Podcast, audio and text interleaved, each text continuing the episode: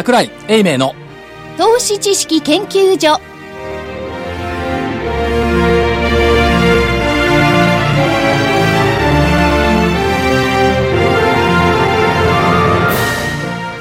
皆さんこんにちはこんにちは桜井英明の投資知識研究所の時間ですえスタジオには桜井英明所長ちゃんとスタジオにおります桜井でございます、正木昭夫隊長、はい、まさきです。こんにちは。福井主任研究員です。こんにちは。そして研究員の加藤真理子でお送りします。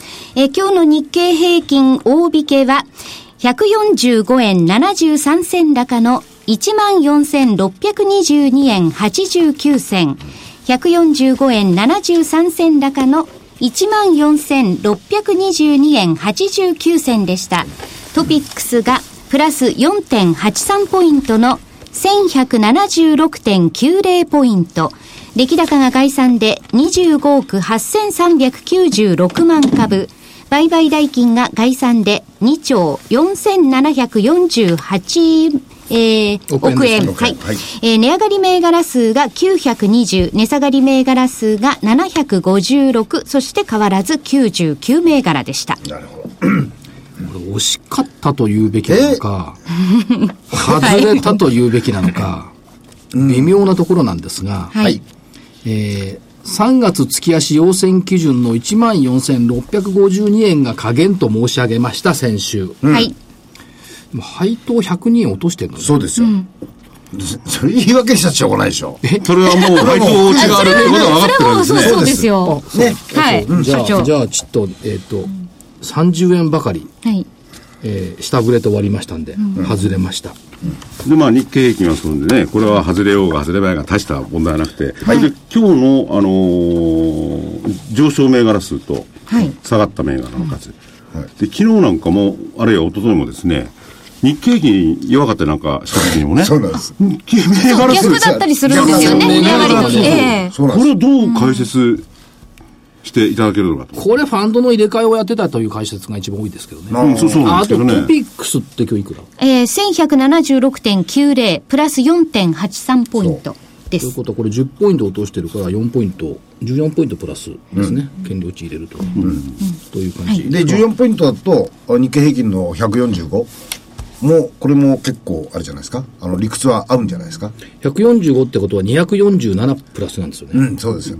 うん。247に対して、え通常のところでいくとトピックス4 1か対11か12ぐらいでしょ、今のところ。そうですね。まあトピックスはその、配当落ち分の再投資っていうのがね、はい出てきてはいるんですけども、だけど、どうなんですか？その、忘れ去られた古い言葉のお化粧というのがあるんですかこれ？決 まだお化粧早いんじゃないですか。さっき、あの、最終的にはある番組のディレディレクターと話してたら、いや、どうせお化粧でしょうって言ってましたよね、福井さん。ええ今日？私が言ってました。あ、今日ですか、あ早いお化粧ですね。ええ。おあんまりあんまり早いとハゲちゃいますよ。いや、これ、このぐらいのところでお化粧しとかないとね、間に合わない。間に合わない。ああ、なるほど。で海、海外の情勢もどうなってるかね、いろんなところを含めてわからないし、例えば、ニューヨークなんていうのは、ウォール・ストリート・ジャーナルがね、はい。そのマネーっていうのがあるんですけども、はいはい。そこでね、もう、あの、アメリカの方ですけどね、おお株を全部売れとは言わないんですけれども、もう現金化しとけって言ってますからね、キャッシュにしろって。まあ、それがあっちは非常に高すぎたっていうこともあってね、その数値を出していってるんですけれども、果たして日本はどうなのかと。そうですね。だから過去ね、1、2、3、4、5年間か。過去5年間、配当落ちは即日埋めてんですよね。だから今年も6年目でもこれ5年もですか？5年埋めてる。まあ、もちろんマイナスの時もあるんだけど、配当落ち分考えると埋めてるわけ。ですよ。なるほど。で、今日も完全に埋めてプラスになってきてる。っていうことですから。でも、ねこれは春から景気がいいんじゃない？でも言ってみれば、配当落ちっていうのはね、技術的な問題であって、これはささ最下分かってる問題であってね、だからなんならって話ではあるんですよね。いや、そうはおっしゃいますけど、えーっと、リーマンショックの頃だとか、2003年の頃だとかって、配当落ち分を埋められずにね、ね。はい。さらにお優勝かけるように下げてたとこ確かあったような記憶もあるんですけども、そこから考えると配当落ち分をやっぱり即日埋めるっていうのはね、市場関係者にとって、あるいは投資家にとってはね、あの、心強いことではありますよ。ですね。で、今年の場合、ほら、年初から比較的弱い、あの、動きがずっとつ継続してるじゃないですか。でそれを逆に踏まえた上で、今年も年度末、うちょっと埋められないのかなっていう不安はあったんですよ。でも今日はやっぱり、あの、埋められたところを見ると、まあ、そんなに不安を、下値の不安は感じなくていいのかなと。いう感じもは持ってます。となると余計お化粧臭いかなって感じになっちゃうんですよね。ただただね、ただ、ただ一つ言うと今日木曜でしょ。はい。そうです。木曜日って今年に入って2日目なのよ、プラス。あ、そうそうですね、2回目。2回目なの、ね、はい。ようやく木曜日のアノマリーがこれで脱却できたかな。で、14,652円っていうのが3月月足要請基準。はいあと30円ですけども、うまい具合に明日いないんだ、東京に。おー。それは、場にいないアノマリーですか？まあしかし31日月曜日ですよ。31日はね、札幌行ってるんだ。あ、札幌、いないのよ。札幌。お前なんか場にいるなって言われてるからずっとあちこち言ってるんですけど、いないのよ。はい。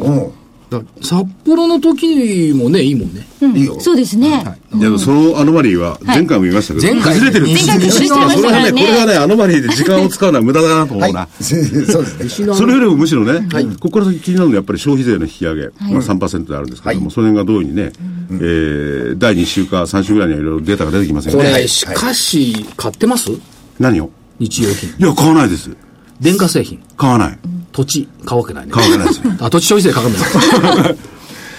だから、先週の日曜日の日経か、消費増税の影響は軽微だと考えてる。上場大手企業社長アンケート100人の結果。これがミソなのよね、実はね。社長アンケート100人ってあんたら消費税の影響のないようなとこばっかりじゃんみたいな。社長はでしょ。ただ会社として見たときに、はいやはりあの、経営者の立場からいや、だから、これね、中小企業社長500人に聞いてみないのね。なんでやんないかと思う。いや、でも中小も含めて確かに景況感は良くなってはきていますよね。なってはいまですその時にあの、消費税の影響っていうのはどういうふうに測ってるのかっていうのと、これ多分感性でやってんであってね、はいわからない領域だと思うんですよ、社長にしても。だいぶ前からこの経営者のね、インタビューが出てますけれども、やっぱり多くがね、影響ないって言ってるんだけどね、僕はうさんくさいなと思いますよね。なるほただど。、実際問題ね、例えばね、ライオンとかあるじゃない。はい日用製品やってますよね。ライオンなんか、えっ、と、先月取材来ましたけども、まあ、前の消費税の時も連休までに収まっていたよね。とは言ってましたよね。だからね、その消費税の影響っていうのは2つあると思うんですよ。はいまず先に物を買ってしまう。はい。それで後で落ちる。で、今、買わない。ずっと落ちてる。どっちなのかって話でね。でも、ネットなんてのは1000億円ぐらいもう売れてるのがあってね。はいで、配送に困ってるっていうのがあるんで、です確かに駆け込みと言われるのはあるんですよ。物流はね、やっぱり滞ってるっていうところがありますね。だからそれがむしろマイナスの要因になって4月以降現れちゃうかどうかね。その辺はどう見る？いや、しかしね、あんまり関係、だよく考えてください。ね3%よ。え1万円の3%っていくら？えー、でも、でかいですね。お大きいですよ。300円。30円だよね。でかいですよ、でも。いや、でかいんだけど、だけど、いや、これふっと考えて、ほら、ダンロップ行ったじゃない？はいダンロップ行って、ゴルフフルセクラブフルセットで買ったらいくらかと思う？と大体20万ぐらいなんだよ。ドライバーまで入れて。20万円で消費税前に買うのと消費税後で買うのといくら違ったら6000円しか買わないんですよ。そうです。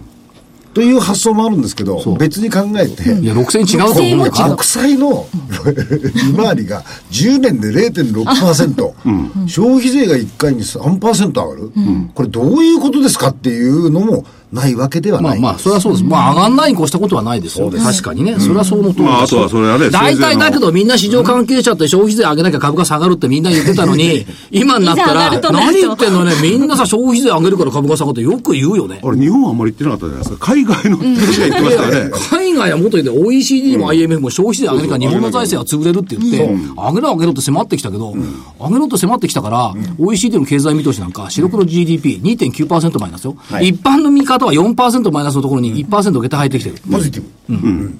これ自分自分たちが 自分たちが消費税上げろって迫った以上、ここであんまり大きなマイナスにはしたくない、みたいなところ。まあ、リップサービスもあるでしょうけど、ねうん、リップサービスね。リップサービスですよ、これ。うん。まあ本当にどうなるかわからない。その時にやっぱり、あの、たかだか6000円だとおっしゃいましたけど、はい。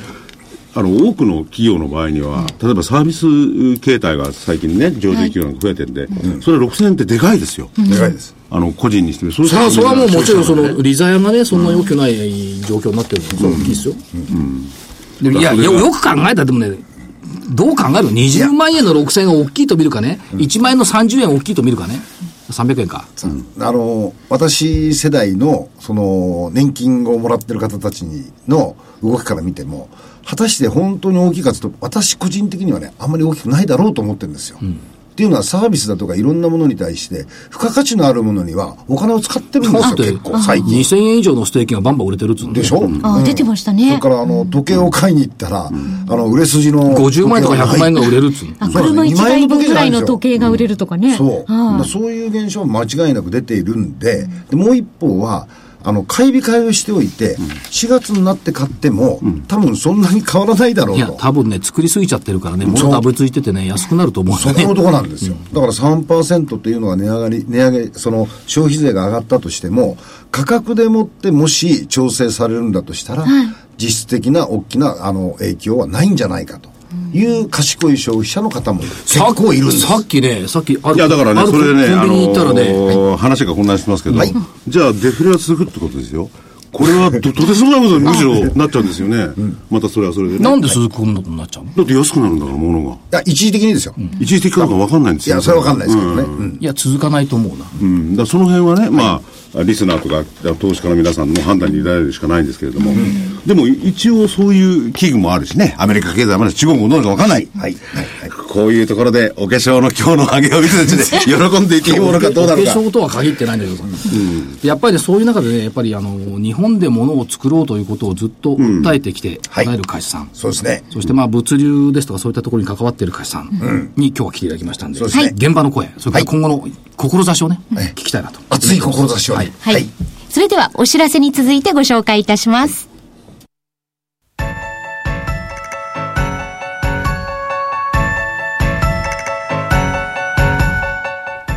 活動的なあなたの応援サプリ。サプリ生活のグルコサミンコンドロイチンは、年を取ると少なくなりがちなグルコサミンとコンドロイチンを無理なく補います。階段の上り下りや立ったり座ったりが気になる方やお散歩スポーツを楽しみたい方におすすめです。サプリ生活のグルコサミンコンドロイチンはグルコサミンの含有量が10粒あたり 1600mg コンドロイチンが 300mg と豊富です。300粒の1ヶ月分1本がラジオ日経特価で3980円。3ヶ月分3本セットがやはりラジオ日経特価で1万800円。さらにお得な6本セットも同じくラジオ日経特価で1万8000円。いずれもお届けには送料500円がかかります。ラジオ日経だけが特別価格でお届けするサプリ生活のグルコサミンコンドロイチン。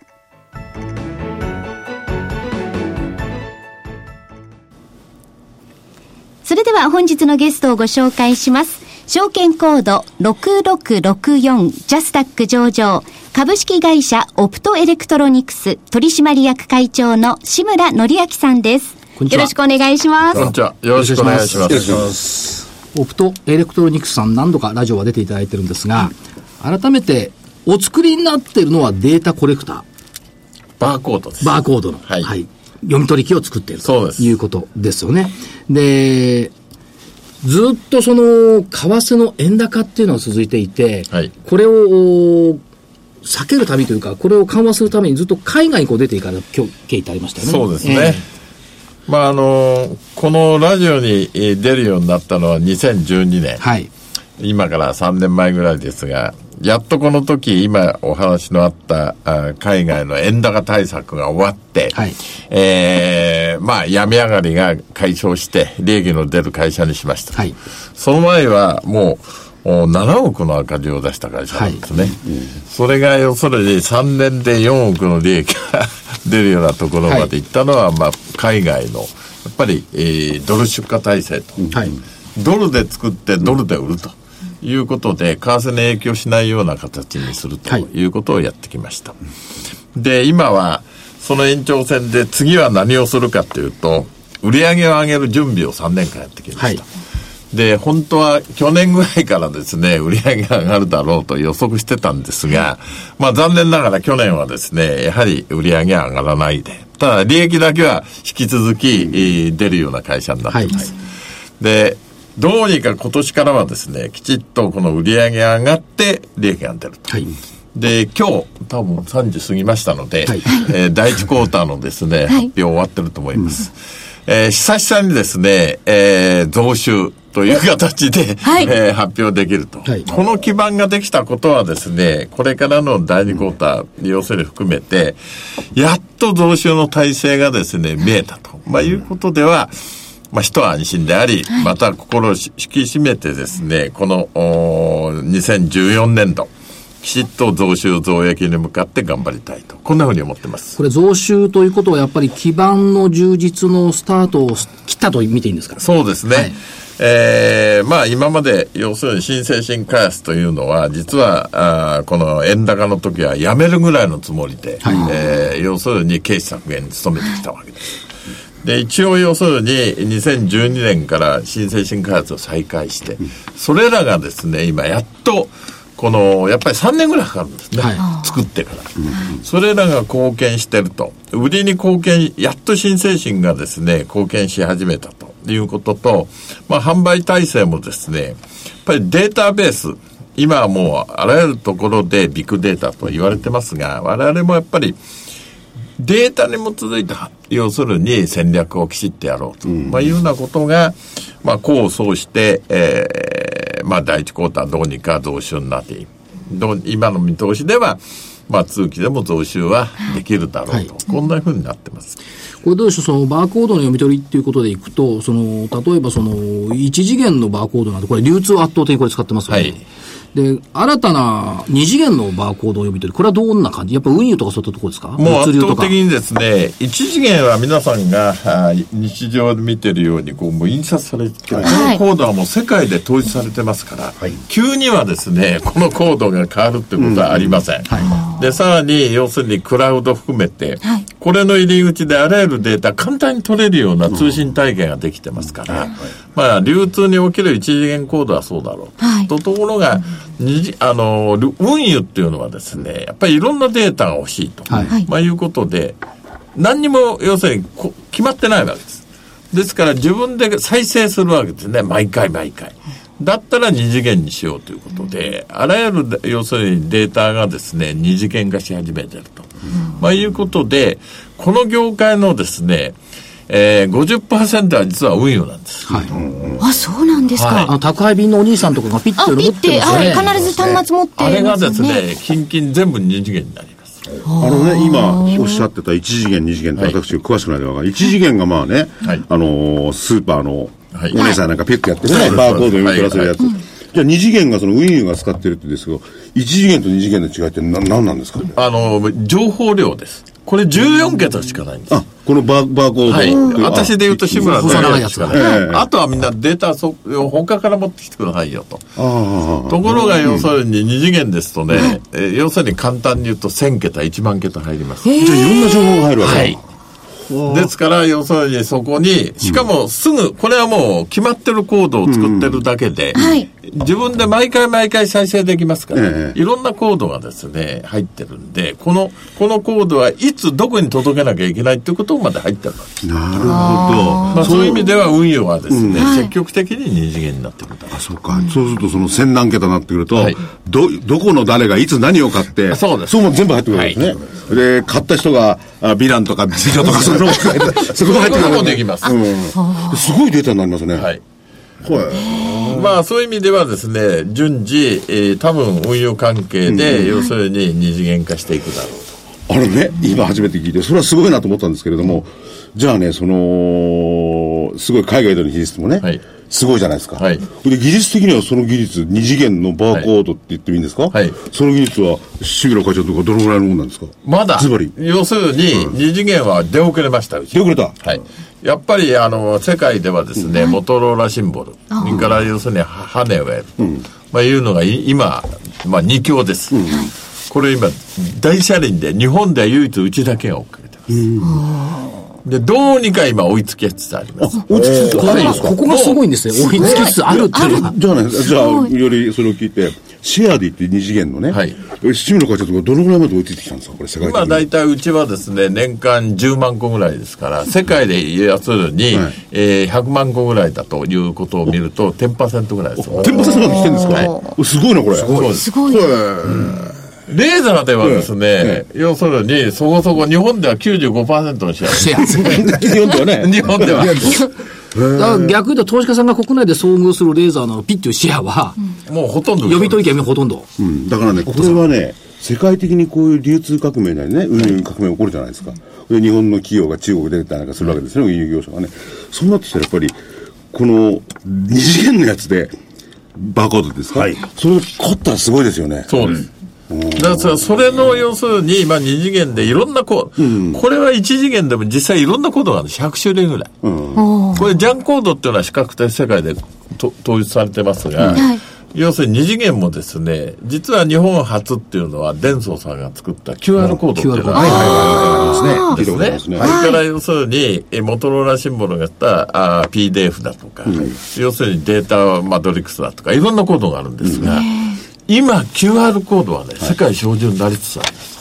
すごいんですよ。やっぱりね、作り方が簡単で、要するに、もううんと小さいものから大きいものまで、比較的読みやすいようなことができてるんで、これはね、日本がこの QR コードを含めて世界標準にする、ということは重要かもしれません。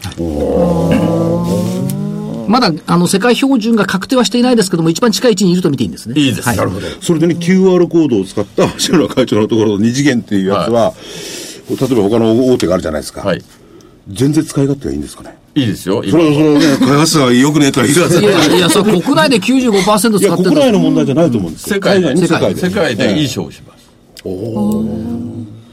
ただね、やっぱりこれは、あの、価格、さっき言った超ローコストの価格っていうのがあるんですが、まあそういうものが実質ありますので、あとはもう価格競争です。要は。要はね、やっぱり機能が一定までい。くと、もう次は価格なんです。ここに負けないようにするということが重要なか課題ですね。その価格とともに、逆にその製品の品質っていう部分が問われる分野も出てくる。あります、ですからそういう一般的な流通っていうのは比較的価格だとか、はい。こういうことが論議される。そうハイテクでもないですよね。そうです、ええそういうところに含めて、シックスマントという、要するに固定式のバーコード読み取り装置があるんです。例えばどういうことかって言ったら、皆さんが、あ検体で、えー尿検査なんかしますよね。あの、けあの、要するに、えーあれにみんな貼ってあるわけです。はい。それを要するにバーコードで読み取ると。まあそういう使い方で、要するに、えー使ってる日本の大手の検体メーカーに、かなり入ってるんです。これは何かっていうと、日本のメイドインジャパンの品質が一番なんです。なるほど。これ品質を落とせないんですよね。落とせない。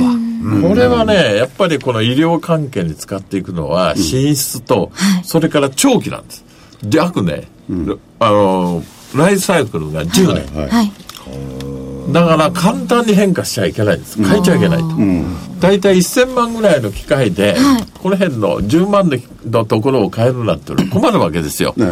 要するにだ大体要するに企画を取らなきゃいけないんですね。そうすると大体10年。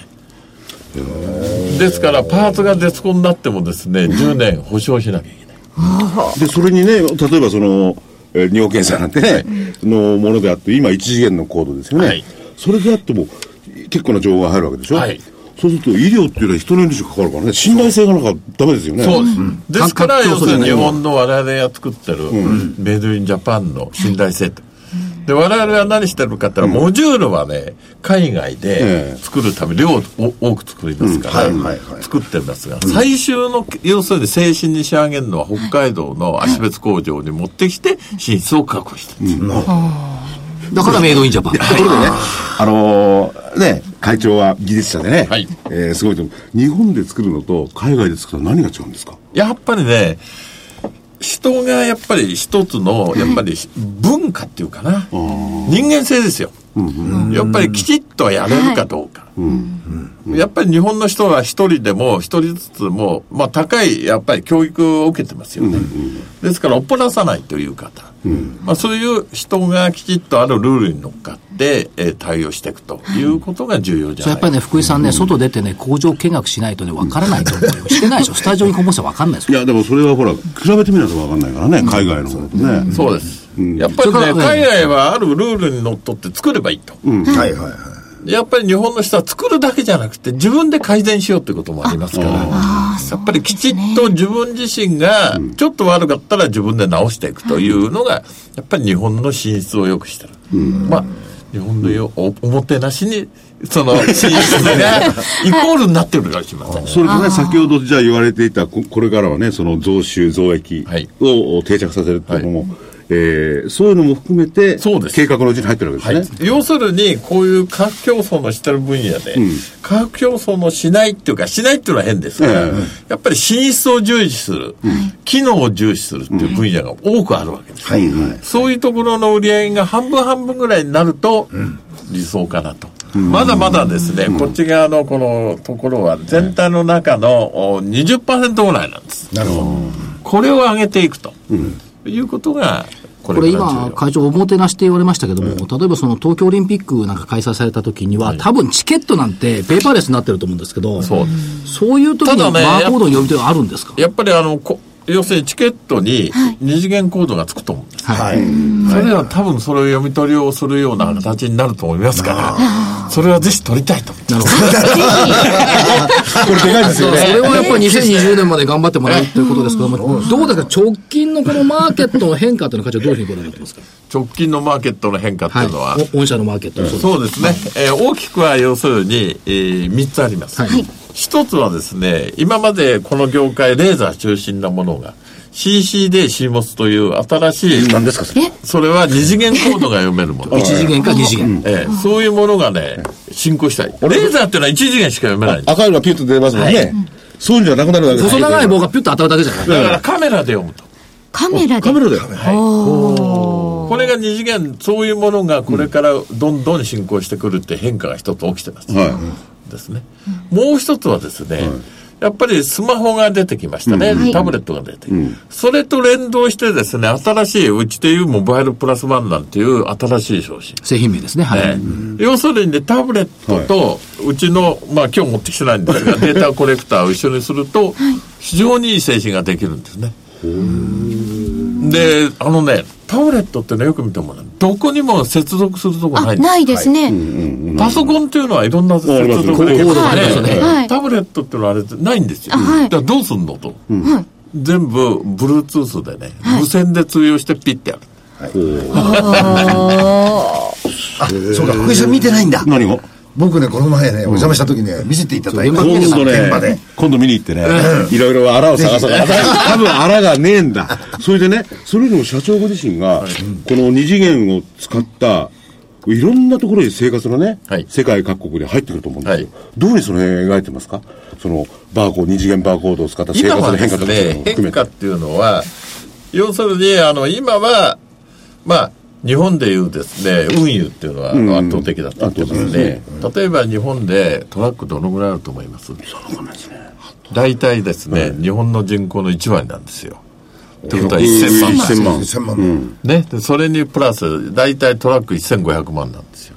じゃあ、実際にバーコードを使ってくれてるお客さんはどのぐらいというと、年間ですね、20万か30万しかまだ。あまだそんな少ないからマーケットはまだまっていうだ広いと。のは、要するに、郵政さんで運転のトラックやってるのは、要するに、えー10万人いるんです。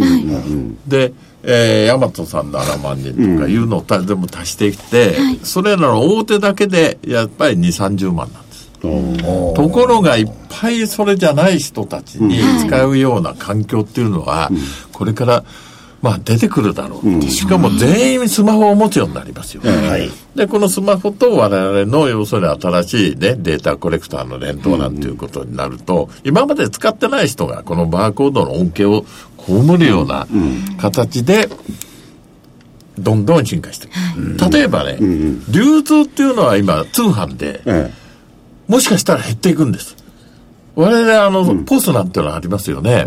あれに全部うちのバーコード使ってもらってるんですが、ところが、流通のお店っていうのは、こう減ってって、要するにネットで買う人が増えていったら、バーコードいらないですよね。そうそうそう。うん。しかし、あれじゃないですか、その、ところがええ、物流は物は運ばなきゃいけない。ネットで買おうと何で買おうと物流は、バーコードいりますし、あるいはその倉庫の棚卸しとかこれ絶対いりますよね。ですから我々としてはそういうところにきちっとで焦点を合わせてやっていこうと。こんな形です。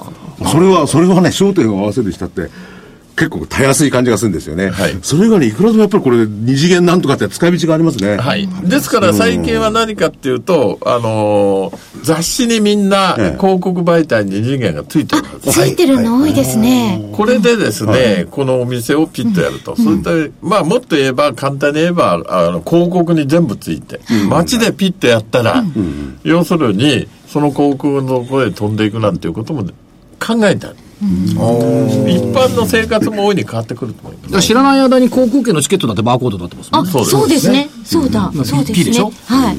で、スマホ持ってきゃ乗れちゃうじゃないですか。そうですよねこ。れからはね、JR の切符が変わりますよ。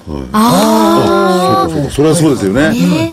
あ。れはまだこうやってやってるんですでけどまだ紙をじーっと入れたりしてますよね。あの紙高いんですよ。いい紙ですもんね。だって。あのね、チケットのあの、あれ、ものすごく高かった。あですよれ、印刷のにしたらタいいダになったわけですよ。そうですねで。すから、航空会社はみんな儲かるよ。だだだそうだな。それでこれからはね、その、正木隊長みたいにね、まあ、正木隊長はじじいだと言わないですけれども、いろんな、その消費層が、いろんな趣味を持った人が増えてきますよね。てるじゃんでそれに対する、全部こう、少量単位生産とかね。そうですよそうなってきたら、その二次元のバーコードがなんかに対応できないですよね。そうですね。配る方にしても何にしてもねはいまあ、そういう、その、バーコードっていう使い方が、まだほんの、マーケットが本当こんなにあるとしたら、うんそうですね、10%ぐらいしか、まだ。まだ普及してないんじゃないかと思ってまだ物ですもんね。はい。これから今度サービスとかいろんなものに、そういうものがくっついてくるようになるわけでもねでしょ。、会長そうなってきたらね、先ほど値崩れっておっしゃいましたけど、多少値崩れ起こしたって、ほとんどの商品に全部すくんだったら関係ないじゃないかって感じになってくるんですけれども。そういうのありますよ、量、量で量賄うでね、量で賄うってい。うのはね。だからそういう時代が来るかどうかですね。今はですから、例えばね、この自動認識業界の売り上げっていうか、年間の日本、例えば日本ですと、ほとんど10年変わってないんです。そうなんですか？っていうのはね、ええ。あんなにリーマンショックがあっても変わんないってことは必要なもんなんです。逆に言うと。はい、はい。ね。だそういう意味では、まあまあ、重要なもの。ただ、本当にこのバーコードをみんなが使える時代がまだこれから来るだろうと。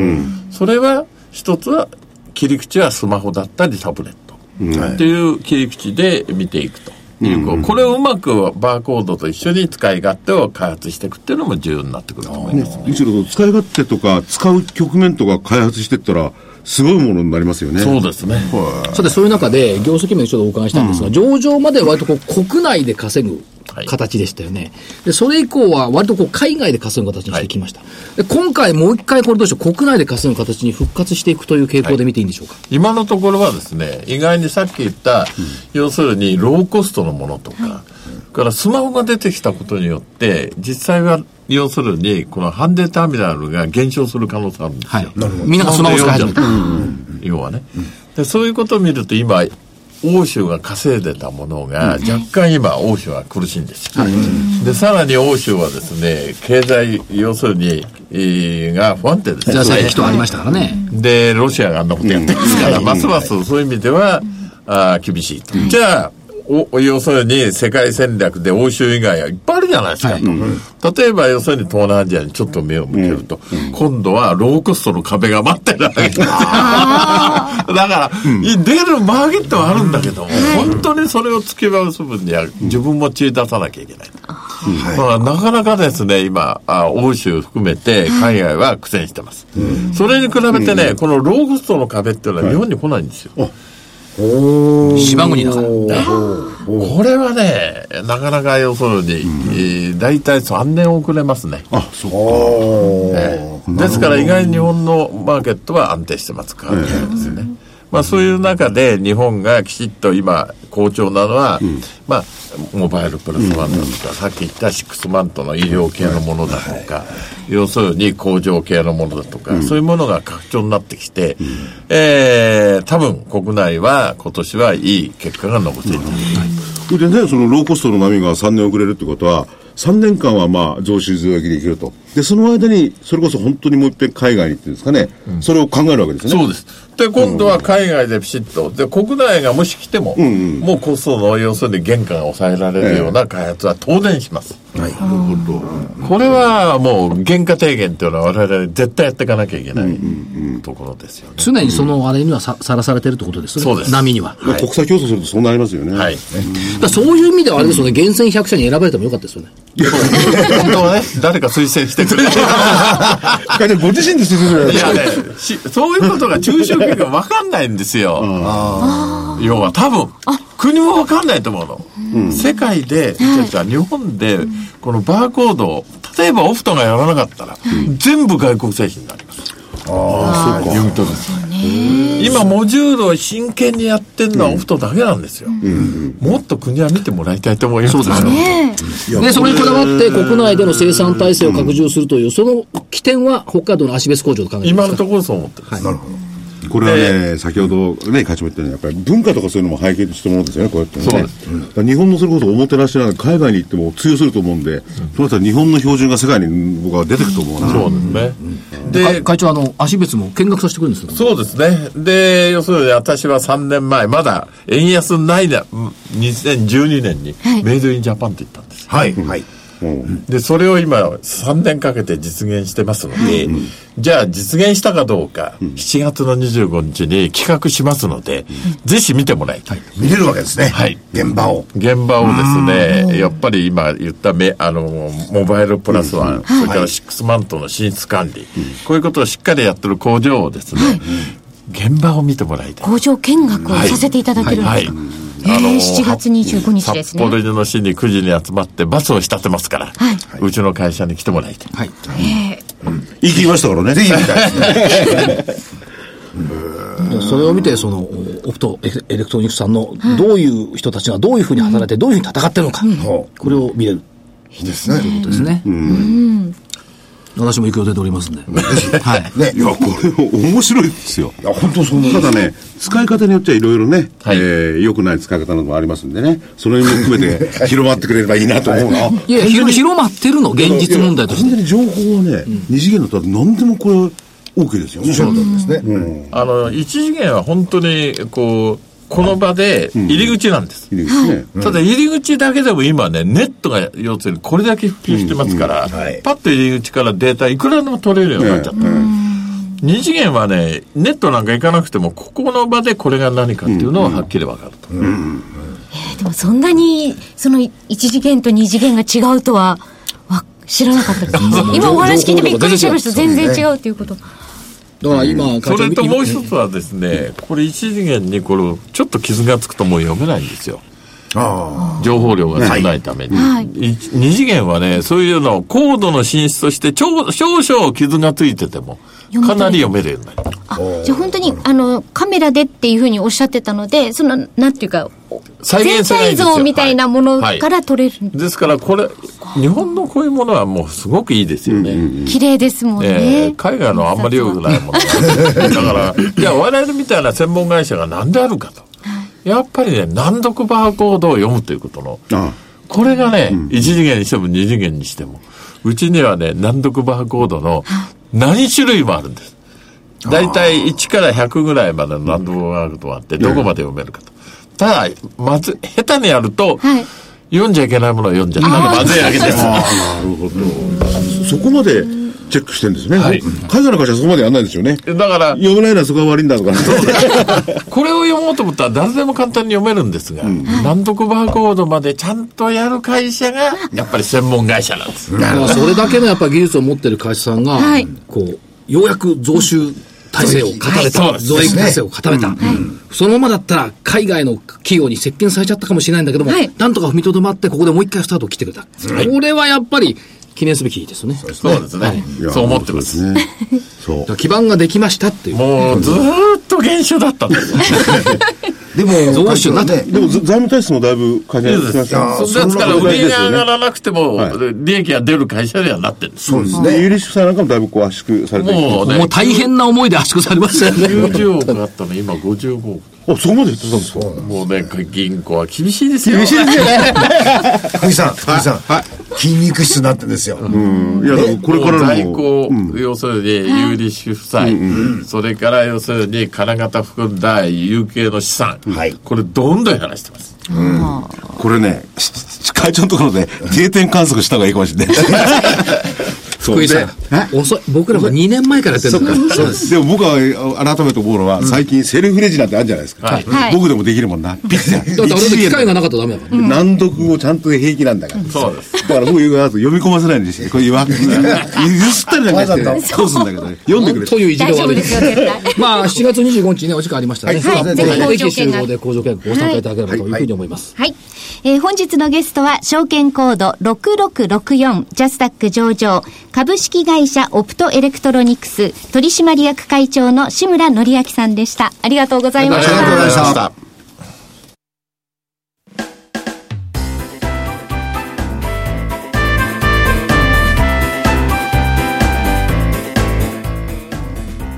花粉症の皆様に嬉しいお知らせです。花粉症で長年悩んでいた医師が自分のために開発した花粉症対策商品ポレノンは花粉が体の中に入る前にブロックする体にも優しい商品です。ポレノンはペクチンなど自然由来の素材が花粉などの細かい物質を吸着して花粉のアレルゲンの体内への取り込みを防ぎます。薬と違い眠くもならず、お仕事、車の運転、お勉強などもはかどります。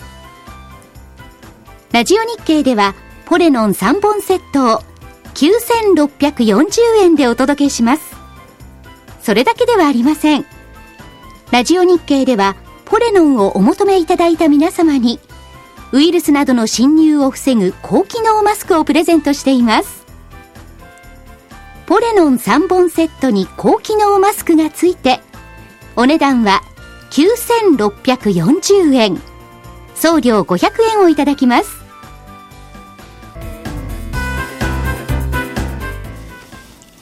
それでは桜井所長、スケジュールからお願いいたはい、します。えー、明日28日金曜日、国内の失業率、有効求人倍率が出てきます。アメリカはミシガン大学の消費者信頼感。週末、羽田の国際発着枠拡大。いいね。いよいよ来ましたね。あ、京急、来ましたね京急のね、ホームページ、ウェブ版見てもらうと、私とあの、社長さん、原田社長のはい対談が30分ぐらい乗っかってますから、あそう見てください。それから、ヨーロッパ夏時間に移行。はい31日月曜日、国内鉱工業生産。で住宅エコポイントの交換期限。忘れてるでしょ、もああ、ありう。もしましたね。ご自宅にありましたら、住宅エコポイント交換期限。ANA のジャンボが全部引退。アメリカシカゴ購買部協協会の景気指数。えー中国の国家主席が EU 本部訪問。私は札幌に行っております。1日火曜日、日銀単価、プラスの16とか言ってるね。すごいね。消費税率8%引き上げ、環境税増税、海外渡航自由化から50年。貿易保険の上限最大3倍に引き上げ、株の売買単位を100株と1000株に集約。アメリカ ISM 製造業景況感。これちょっとまた出てくるかもしれませんね。2日水曜日3月マネタリーベース、アメリカ ADB の雇用統計。3日木曜日、アメリカ貿易収支と ECB 理事会、ドラギ総裁の会見。4日、異次元の緩和1周年。金曜日、アメリカの雇用統計。ということで、4月の第1週はあんまりいい週ではないということがよく言われてますけども、頑張ってほしいなという感じです。来週の見通し、加減、えー先週と一緒、14,652円、3月要請。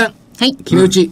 それから、上限15,170円、75日線を超えてくるぐらいまで行くんじゃないのというところです。はい。それでは、続いてお知らせ。はいえー、桜井英明の投資知識研究所2014年3月号の DVD が発売して、えー発売になっております。投資に勝つための需給をつかむポイント法則集、マル秘法則大公開。この法則を手に入れれば未来が見える。勝ちの確率は高まる。価格は8400円。えー今消費税5%ですので8400円。送料が500円です。来月からなると8%あの、未来が見えるシリーズ。はい。はい株価でも何でも未来が見えなきゃダメ。ね。はいあのー、オプトエレクトロニクスも未来が見えてるということで未来を読もうみたいな。よくこうなってきてる。はいね、未来を見るシリーズ。はい第1弾。はい第2弾今、ちょっと考え作ってる検討中ですけどね。はい とにかく需給を、が分かれば、株価ね、まさに数字の株価が分かる。ぜひ需給の動向をこれでえー基づいてですね、はい将来が見えるように学んでいただければ。はい。ね。はい。はい。そして、えー銘柄バトルの方は4月号。こんな銘柄が売りの好機、買いの好機、利益の好機を待っている。ズバリ、厳選注目銘柄集。こちらの方も価格は8000円に消費税にプラスですね。で、送料は500円です。好評発売中です。売り買い両面作戦でね、 One, Two, Three の場合には、どちらかというと、売りのが得意なんでね、はい彼らは、そういう銘柄も入っています。はいえー、投資もでも何でもですね、転んでもただ起きない。この姿勢が大事ですね。すごい。ははいい。お求めは、ラジオ日経通販ショップサウンロードまでお電話でお願いいたします。東京03-3595-4730 03-3595-4730え月曜日から金曜日の平日午前10時から午後5時30分までお電話をお待ちしております。一言言っていいですか？はい。1ヶ月にね、DVD5 本撮るとね、結構辛いんですよ。全部心込めてやるとね、もう、身も心もね、枯れ果てるね。そうでしょ？本当にいないと思いますよ、DVD5 本撮ってる人。ひどいですよね。ひどいな。誰が作ってるのか知らないけど。そこをあの、侵釈していただいて、もしおき、お気見したら、お気に召したら、注文してください。かといって決してあの、手抜きをしてるわけじゃなくてね、ちゃんとやっていただいてますいや、だからもう、もう本当に精、魂尽き果ててる感じ。今、来月に向けて。時々石は出てくるしね。本当に。いいつの、いつの頃からか月5本が当たり前になったいつ奥さんに、私が告知しておりますなんつって。はい。もうもう一つちょっとあの、はい本を出したやつが今桜井安くさんからの、読めるので、は、はいい。お知らせです。3月28日から au スマートフォン KDDI ブックパスにて消費税特集があります。KDDI さんのご好意でなんと桜井英明さんが3月に配信しました。跳ね返せ消費税増税っていう本ですね。そうです。電子書籍です。消費税特集のトップで取り扱いされます。明日から。はい。えー消費増税が迫った今、市場がどうなるのか、恩恵を受ける会社はどういうところかなど多角的に掲載しています。980円の電子書籍が KDDI ブックパス月額562円で読み放題。ということですね。今まで出してきた桜井英明先取りニーサ本2冊も読み放題なのでお得ですよ。また引き続き KDDI 独自サービス au スマートパスにて株式投資のいろは aimei.tv も配信中です。au スマートフォンをお持ちの方は aimei.tv にアクセスしてください。しかし3ヶ月で3冊本書くとも。雪が降ったからよかったんですねあそう、雪が降って、2月ねそう、雪が降ったから出来上がった本だよ。とゴルフ行けないから。10%もすぐそこをきちんと理解しよう。増税の理由から市場の変化まで分かりやすく解説と。こはいうなっております。はい。それとね、足しますとね、4月って、高い月なんですよね、本当は。成績いいんですか？成績いいです。12月と一緒でトップです。トップですか ?2 じゃん。あ、2位か。2じゃない？2位か。で、えーっと、これがね、15日火曜日。満月皆既月食。え？満満月で皆既月食。29日火曜日。新月金環日食。すごいですね。でもこれ、これ休みの日なのよ。そして4月の17日、下げの得意日。というのがあるの。で、一方で4月効果とかいうのもありますしね。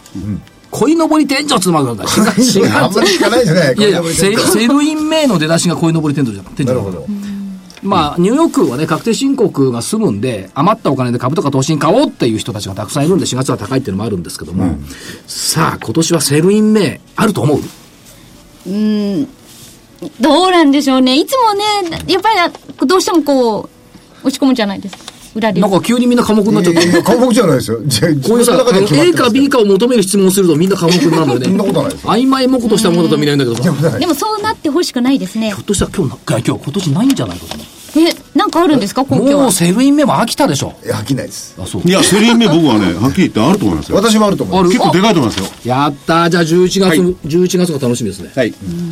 覚えておいて。わかりました。ないかもしんないという人と、はい。あるという人という人と断言した人とね。はいそう。はい。